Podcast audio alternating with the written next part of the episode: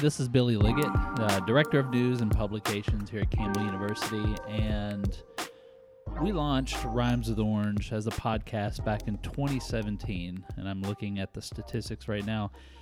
We've done 82 episodes, and we have had more than 19,000 downloads, and I know it's more than that. I think it's over 20,000 because, um, Well, rounding up's important. yeah, but we also eh, we've put it out on some on some platforms that didn't count statistics. So we're just going to say a nice even 20,000 um 82 episodes. And um unfortunately when the pandemic hit, we used this uh this podcast as a way to get out a lot of really good pandemic related information early on. And um, those were some of our most listened to episodes However, uh, since then, it's been really difficult to get people to come into a studio and talk inside and talk into a microphone in the middle of a pandemic. So, uh, so all that to say is that Rhymes with Orange kind of has gone by the wayside just a little bit in the last two to three years,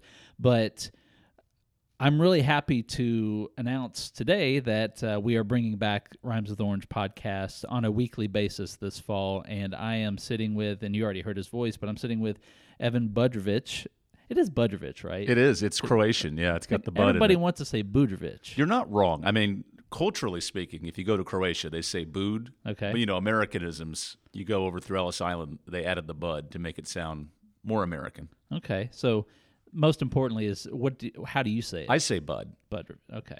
I th- and I thought I heard you say Budrovich once, so I, I guess I should have gone over that with you before this. But Well, hey, now we know. That's the best is- part. yeah, this isn't even actually a podcast. What, what we're calling this is an introduction to the new season of Rhymes with Orange, and I'm really excited that Evan is um, becoming a huge part of this because um, he comes from a kind of a broadcasting background and has done a lot of podcasts uh, before this. And so the way we're going to approach this year is uh, we're just going to take turns with this thing. I've been hosting this thing for 82 episodes, and uh, you know our choices were, well, you know, Evan can we can both do these interviews, or we can just you know uh, divide and conquer and do even more of these things and and uh, you know just between you and me i think evan's way better at this stuff than i am anyway so uh, i'm happy to introduce evan budrovich uh, say hello to your new audience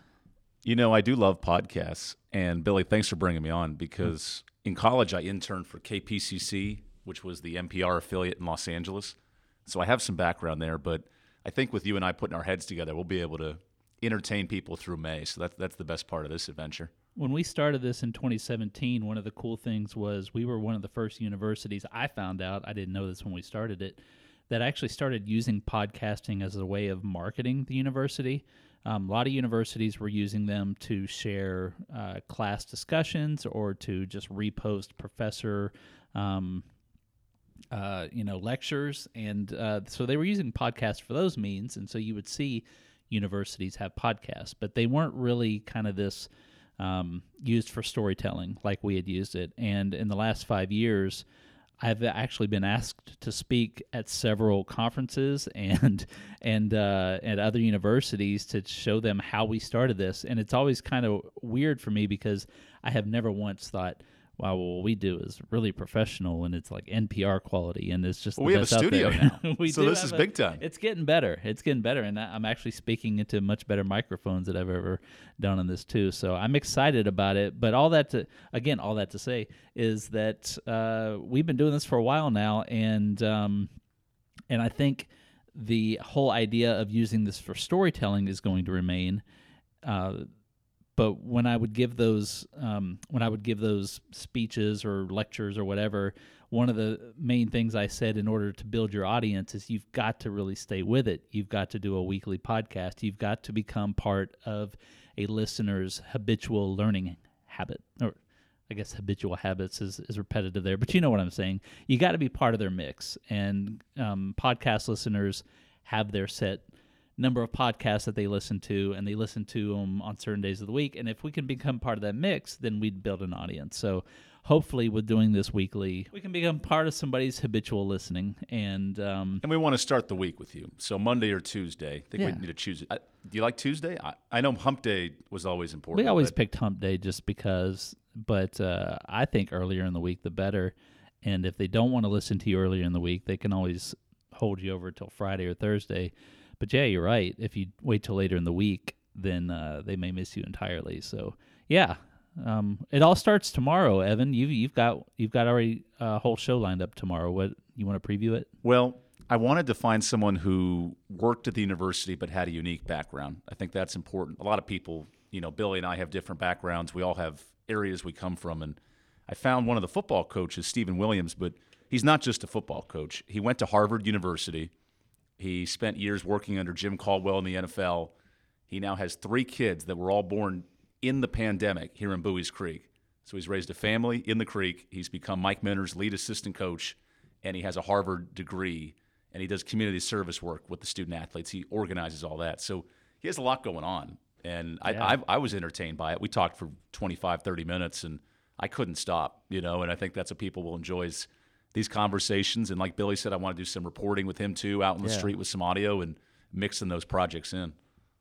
um, I've got I've got somebody lined up um, this month, or I guess in September, who is a is a law school graduate who has gone on to become a huge. Uh, he has his own podcast, but he fo- he he focuses on pop culture and he focuses on things like Star Wars and Game of Thrones and things like that, and he talks about the legality of these shows. So he'll look at Star Wars and he'll look at the Empire and he'll use his his uh, law knowledge and he'll talk about you know how that how American law would translate into Star Wars or Huh. things like that. And he's got this huge following. He's a big trivia nerd and and I can use nerd for him because he calls himself a nerd. So uh so yeah, I've got him coming up and uh, I've got a student here on campus who's studying um, Native American history and the tribes of uh, of American Indians that um,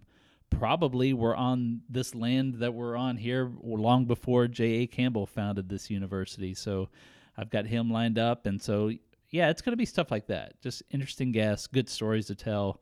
It all the whole I guess purpose of it is to promote Campbell University and you know, you didn't go to Campbell, I didn't go to Campbell, but I think we both discovered that Campbell is a pretty unique place, has a lot of great stories, and you know, I've been here 11 years, and I'm still I'm still finding new stories all the time. So, you know, just a good place to do this. And I'm coming up on year eight, and every time I go home for Christmas, everyone asks in Los Angeles, "So what's it like in Buies Creek? What, what, what? How do you describe life outside of Raleigh?" And I say, "Well, one, it's closer than you think to Raleigh, and two, there's really neat people, and there's fun places to eat, and there's good, you know, conversation. So I think that's the stuff we'll bring. So I'm glad we're doing this, Billy, because we had talked about it for months in the summer, and and now we, here we are.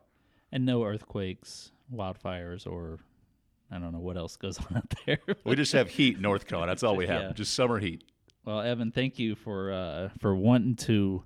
You inspired me to to get back on the horse here too. So I, I think this is going to be a lot of fun, and I'm looking forward to. Li- I'm looking forward to becoming a listener now too. I, I can't wait to hear your first interview tomorrow. So I asked our first guest if he had a word that rhymes with orange. Mm-hmm. Of course, he couldn't. And I'm hoping over the course of the next eight months, we find someone who can find, even if it's a cliche or if it doesn't make total sense, a particular word that makes our podcast make sense. if they do find it, we have to change the name because that's the whole idea. Is nothing nothing rhymes with orange. So, hey, uh, let's uh, let's do this. Like I said, this was just a little preview. So um, tomorrow, I don't know how to end this. Yep. Every week we'll have a podcast for you. I think we're going with Tuesdays. So keep an eye out on Tuesdays. And uh, thanks for listening to the first episode, guys. We'll, we'll see you here in a little bit.